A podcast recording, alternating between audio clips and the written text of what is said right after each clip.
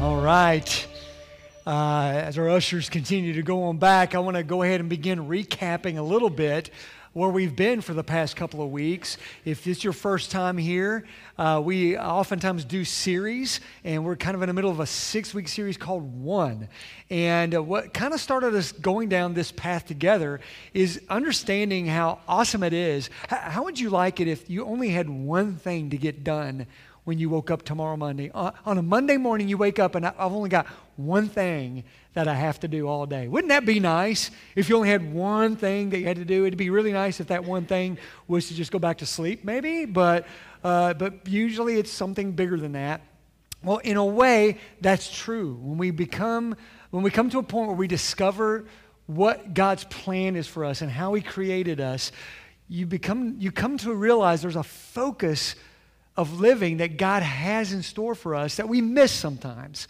Uh, we call it discovering the power of an integrated life. When something's integrated, it is narrowly focused, it has one goal, one purpose, one mission, one thing that sustains it. But so many times we live disintegrated lives.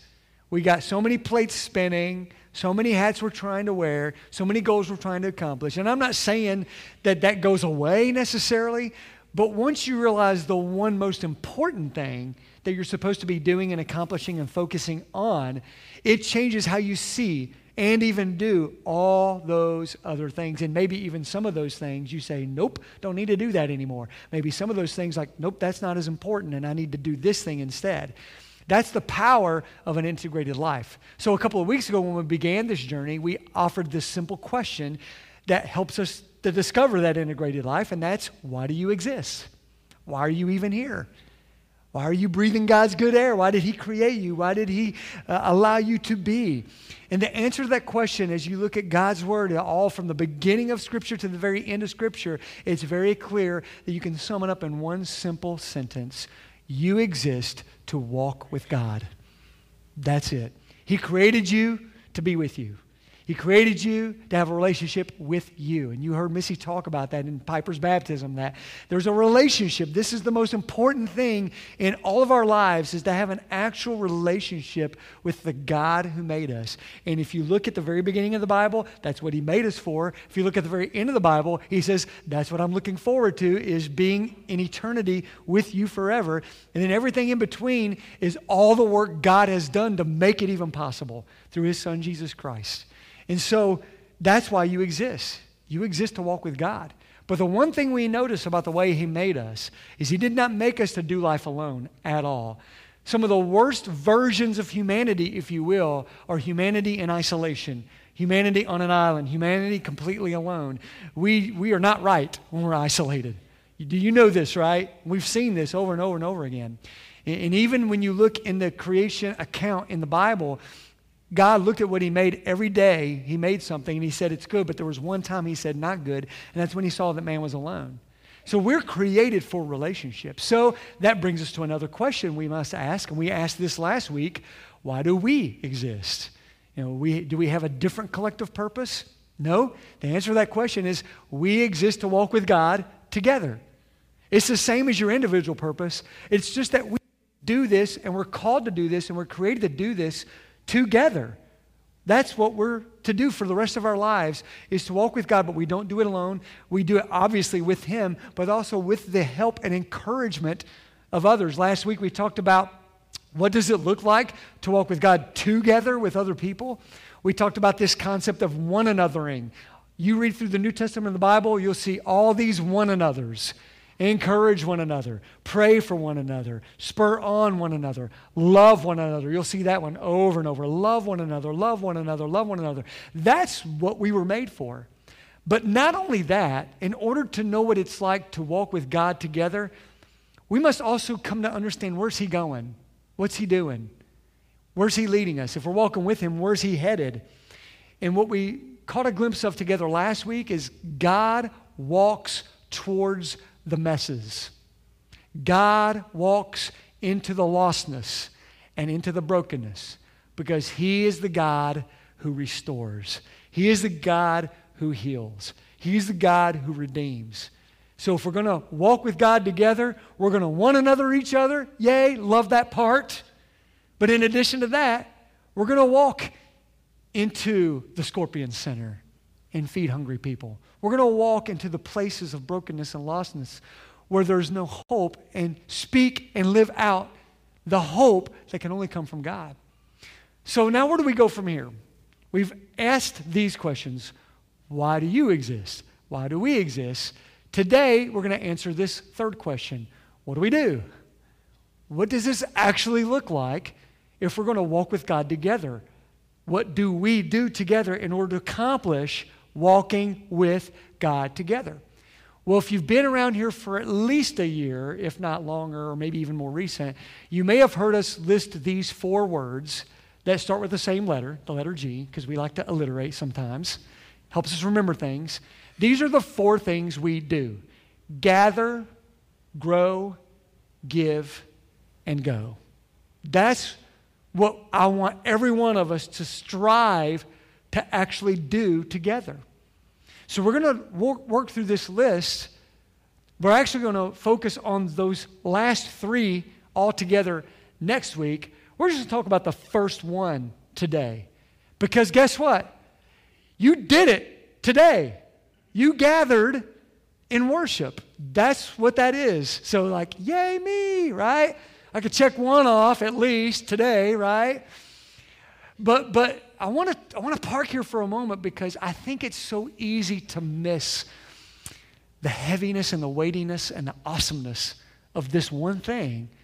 When you think about it, for how long, thousands of years, people who have believed in this person named Jesus, that up to 500 people or more saw him alive after they watched him die and placed in a tomb that to this very day, 2,000 years later, people set their alarms on a Sunday morning, sometimes other days, and wake up and they come to a room like this and we worship. We do some weird stuff. Do you go anywhere else during your week where you stand up and just sing songs? Unless it's someone's birthday in a restaurant, probably not, right? Unless you go to a concert, probably not. And then you hear a guy come up and open up this book and read out of it and talk about it. And someone pass a basket, some people put money in it. We do some stuff that seems kind of weird. Why do we do all this? What's the, what's the point of all of this? Well, I want to read a couple of passages to you. And, and, and I think it'll help us zero in on just how important that is. But before I read these passages to you, I want to confess something to you that I believe is absolutely true and I think we've talked about this even as a staff when we've met together. You could have stayed home today. And you could have gotten on your tablet or your smartphone or your laptop or your desktop, and you could have found somebody way better at preaching than me who have maybe written books, like maybe even lots of books. You could have streamed them live, even, not just a recording. You could have done that. You could have gone online and found a worship team. And, and, and the recording of that song is so professional, you'll think you're right there in the room. And, and the video production of that makes you almost feel like you're there. And, and this is a worship team that's put out like albums, if they still call them albums, playlists, or whatever. They've, they've, they've written songs and they're out. I mean, you could have done that. And I think that's awesome that we can do that. I do that. but there's some things you just cannot download. I've experienced it already today. I'm like, you know what? The energy in the room as we sing together about a man who ran out of that grave so that we can run out of ours. Watching Piper be baptized and family be so pumped about that and the energy that comes from that. You can't download that. You can't stream that. Although we got Facebook Live going right now, we're glad you're joining us. Keep, keep joining us. But then maybe next week you come here because this is where there's something happens here you can't download. And so these passages I want to read to you kind of help explain that a little bit. I want to read to you first. This should be like the theme verse for this entire series. It's in Ephesians 4. And listen to what it says. It's so simple. Ephesians 4 4. There is one body and one spirit, just as you were called to one hope when you were called, one Lord, one faith, one baptism, one God and Father of all, who is over all and through all and in all. Now, there's a lot of ones and alls there, but let that sink in for just a moment. There's one body, there's only one body of Christ, bride of Christ, one church. And you're part of that. If you've placed your faith in Jesus, you're part of this one big, giant team, this family, this unified army, this community, this country, this people. And you're, you're one. You're unified in that. In, in one spirit. The same spirit that raised Jesus from the dead, the Bible says, takes up residence within us when we place our faith in Him. So every single person in this room that has placed their faith in Jesus has the Spirit of the living God residing in them. There's a commonality and a power in that once we let that sink in. And there's, there's one hope, this gospel, this good news that Jesus died on the cross, and if we believe in him, we will not perish but have everlasting life. That's our one hope that unites us all. One Lord, one God, the same God, one faith in Jesus alone, one baptism. It's. Piper got baptized just now, what's so unifying about that is that's the same baptism that Jesus himself submitted himself to. Isn't that mind blowing? We're unified in that. One God and Father of all, one daddy, one heavenly Father who is over all and through all and in all. There's a power in that oneness that you can't experience by just thinking it might be good to do one day or you can't download it. You got, you got to show up for it, you know? When we gather and worship, this is the kind of stuff we get to experience together. Now, I grew up in the country in Appalachian, Kentucky, down in southeast Kentucky. I can't tell you if I've heard it, if I had a nickel for every time that I heard this, uh, we, we, we, could, we could build two more buildings here on campus. Well, when I'm out there by that river with my fishing pole, I worship the Lord. I don't have to go to church to worship. I mean, I've heard that so many times. And listen, that's true, actually. I mean, right? Worship is not a scheduled hour, it is a life, right? Hopefully, if you've been following Jesus, if you don't know this already, you can actually worship when you wake up in the morning and go to school, go to work, whatever team you play on, whatever stuff you do, you, that can be an act of worship to the Lord. And if we start doing it that way, it changes everything. But still, I, I used to struggle arguing against my fellow Appalachian Americans. Uh, about this because I'm like, yeah, I get that, and you're right. I don't, I don't think you have to walk into a church building to worship. I, I know that to be true. And it's, you know, you would think that after many years of, of being here, you know, and, and, and I got to show up because I work here, you know. Uh, you would think there would come a moment where maybe even I would be like so burned out, like, I, you know what, you know, you don't have to. Let's, let's all go fishing or whatever. And that's not the case. The older I get, the older I get, the older I get, it's even more clear to me how vital this is. And it's so vital. You miss something huge when you don't gather together and worship. For someone who has placed their faith in Jesus but don't want to have anything to do with gathering worship, it's like you being adopted into a family and you don't ever go to dinner with them. You never go to the dinner table together. But yeah, I got your last name. And I know I have a dad and some siblings, but I don't know them. We don't do anything together. It doesn't make a difference in my life that I have this family. But yeah, I got a family. But when you get together with the family, and you experience something supernatural that you can't experience on your own. I was reading an article on desiringgod.com. It's a great place, great articles. One of the uh, editors there, David Mathis, wrote an article kind of talking about this. And he described gathering together in worship like it's an opportunity every time you gather to have the very fog of your life lifted up so that you can see clearly. And he points to this psalm I want to read to you to explain that. Psalm 73 is a song that was written that we have here in the Old Testament. And the psalmist starts talking about what he observes in the world. In Psalm 73 1, it says, Surely God is good to Israel, to those who are pure in heart. But as for me, my feet had almost slipped. I had nearly lost my foothold. He's seeing that something's not right in his life. Goes on to say, For I envied the arrogant when I saw the prosperity of the wicked. They have no struggles. I don't know if that's true, but it may, at least appeared that way to him, right?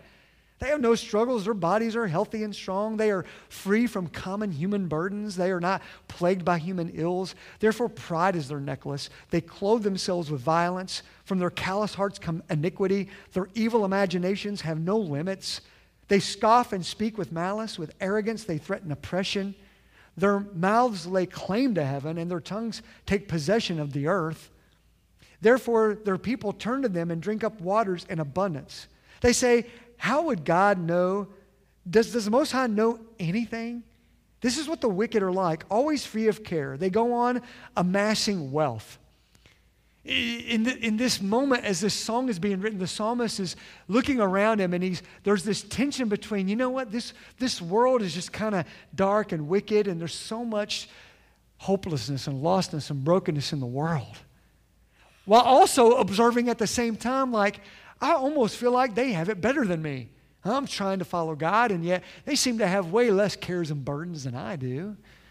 Uh, maybe even having more fun than I do. And he's seeing this and he's laying that before the God and before his God. And he continues in verse 13 to then look and observe himself a little bit. And he says in verse 13, Surely in vain I have kept my heart pure and have washed my hands in innocence you know, that's a very, very poetic way of saying, is it even worth it that I'm trying to follow God? Is it in vain that I seek to live a pure life and an innocent life before God? And he says in verse 14, All day long I've been afflicted, and every morning brings new punishments. it feels that way every time I wake up sometimes, too. Caffeine helps a little.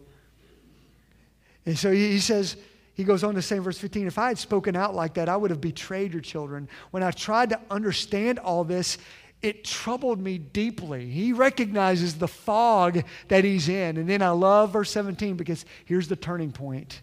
Verse 17, till I entered the sanctuary of God, then I understood their final destiny. And he goes on to describe what was revealed to him as the fog was lifted that though this world is dark and hopeless, and sometimes it seems like the wicked win and, and the good lose, there's going to come a day in the future when God makes it all right. And until then, he's with us.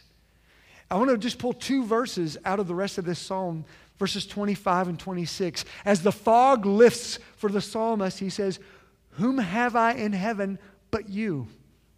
And earth has nothing I desire besides you. He went from, you know, maybe the wicked have it better than I do. I, I, would, I would have less cares in the world, just do whatever, and they seem to be doing pretty well.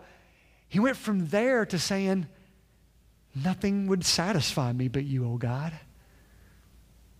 And he says, My flesh and my heart may fail, but God is the strength of my heart and my portion forever. The fog is lifted as he worships in the temple. And I've seen that happen over and over in my life personally. Some of my greatest moments, the, the strongest, most memorable spiritual milestones in my life happened gathering and worship. You know, my life changed on a night when I was gathering in worship. And I, the best way I knew how, I called on the name of Jesus and he saved me was in a gathering like this. There's something about coming together that is just powerful. I'll say it like this when we gather and worship, we experience the power of gathering being like in this. one There's eternal something about coming family together that is together. just there's a power in that. You look around and saying, We're united on this one thing, this one thing that is the one hope that we have through Jesus Christ, the one God, the one Father of us all, the one person who created every single one of us. And this hope is free to everyone who believes. It doesn't matter in this room what your past was like. It doesn't matter what you did a year ago, a decade ago, last week, last night. We've come here into this place and we're unified in this one moment that here we are gathered together for one thing and one thing alone to worship the one God who made us. We were all created by Him. And if you've placed your faith in Him, you do that in the Spirit of the one who raised Him from the dead, living right there within you. And, and, and there's something about it that makes me leave here a little differently every time I come here. And so I want to give you a next step to consider as we close our time together this morning. And I, I hesitated to make this the next step because it almost sounds too easy. And, you know, honestly, I, I, I want to stand up before you and say, you know what? Like, just totally get radical and just change everything about your life right now for God. And, and that might be what you do. But the thing that God laid on my heart to tell you to do today is to do this to just turn your commitment to gathering in worship, just turn it up one notch, just one notch. Now, you may want to, you know, I don't know, there may be five notches. You're going to like, nope, I'm going hardcore today, Bill. Forget your one notch talk. Okay, fine. That's great. That's great. But, you know, I believe in the Couch to 5K app. Sometimes you got to crawl before you walk, and you got to walk before you run. You got to, you know what I'm saying? So I want to give you this next step to consider. What, what would it be like for you to just turn it up one notch? I don't say this in judgment, but you might be here today and you rarely go to church, and you're here today. And I'm like, Yay, I'm glad you're here. I was you once upon a time. I used to rarely go to church. And so maybe for you, it's like, okay, I don't want it to be rare anymore. I need to be here. There's something happening here that I see that I need. And so maybe you make a decision okay, at least once a month, I'm going to be here. At least once a month.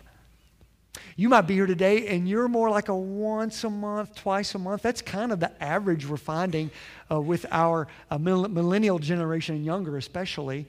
And maybe once or twice a month on average of attendance.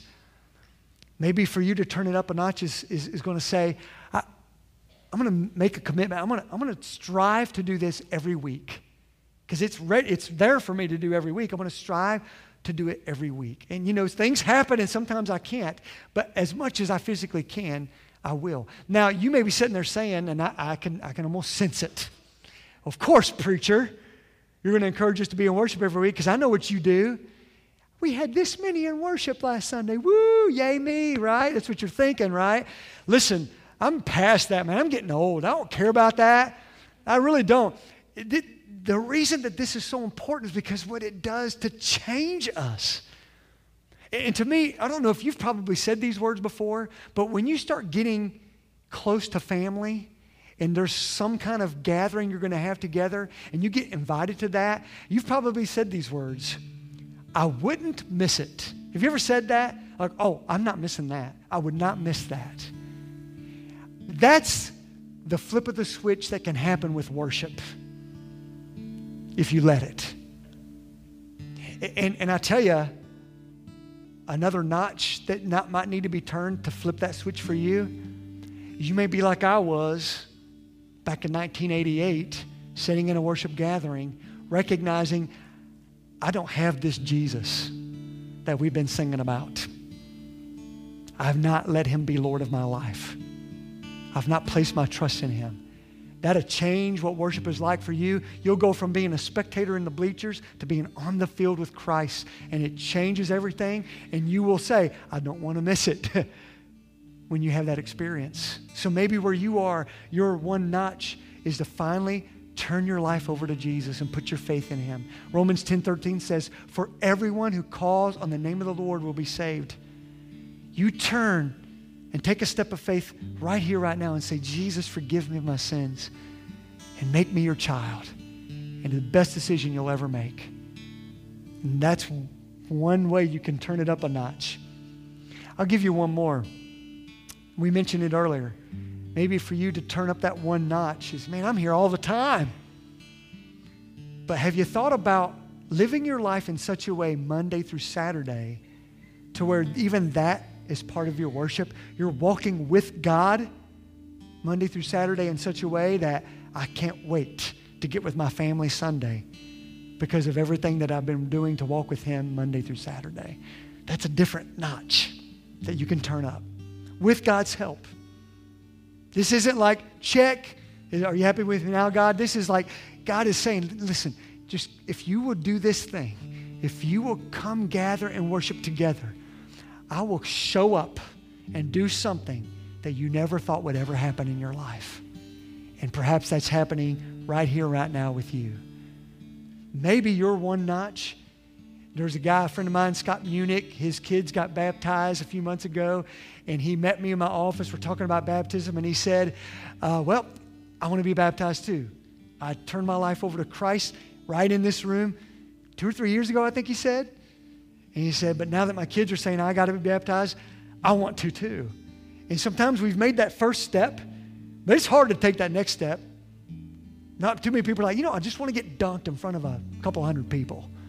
You know, that's not something you do every day. But we call that slipping on the wedding band. And that's that one baptism that shows your unity in the family that, yes, I too follow Jesus. We all do that together. It's a, it's a thing that when we turn that up one notch and we take that next step, that God does something powerful with it in our lives. So as we pray and we sing one more worship song, what is your one notch? Turn that this morning. I'll be standing down in this area. You might notice after worship, several of us hang out sometimes during the song and definitely after the song. You can call that the next step area. We, we, we're working through next steps. And if you want to take one of those steps, come talk to us. We'll get that taken care of for you. Let's pray. Lord, you are awesome. Lord, we've sometimes made worship more about a box we check it becomes something we just go through the motions and do. But as we sing this song to you, oh God, help us to realize that it's all about you. It's all about you and how awesome you are, that you would make us, that you would love us, that you would use our lives somehow for the good is so mind blowing, oh Lord. I pray right now that as we sing this song, that we just worship you in spirit and in truth. And I ask it in Jesus' name. Amen.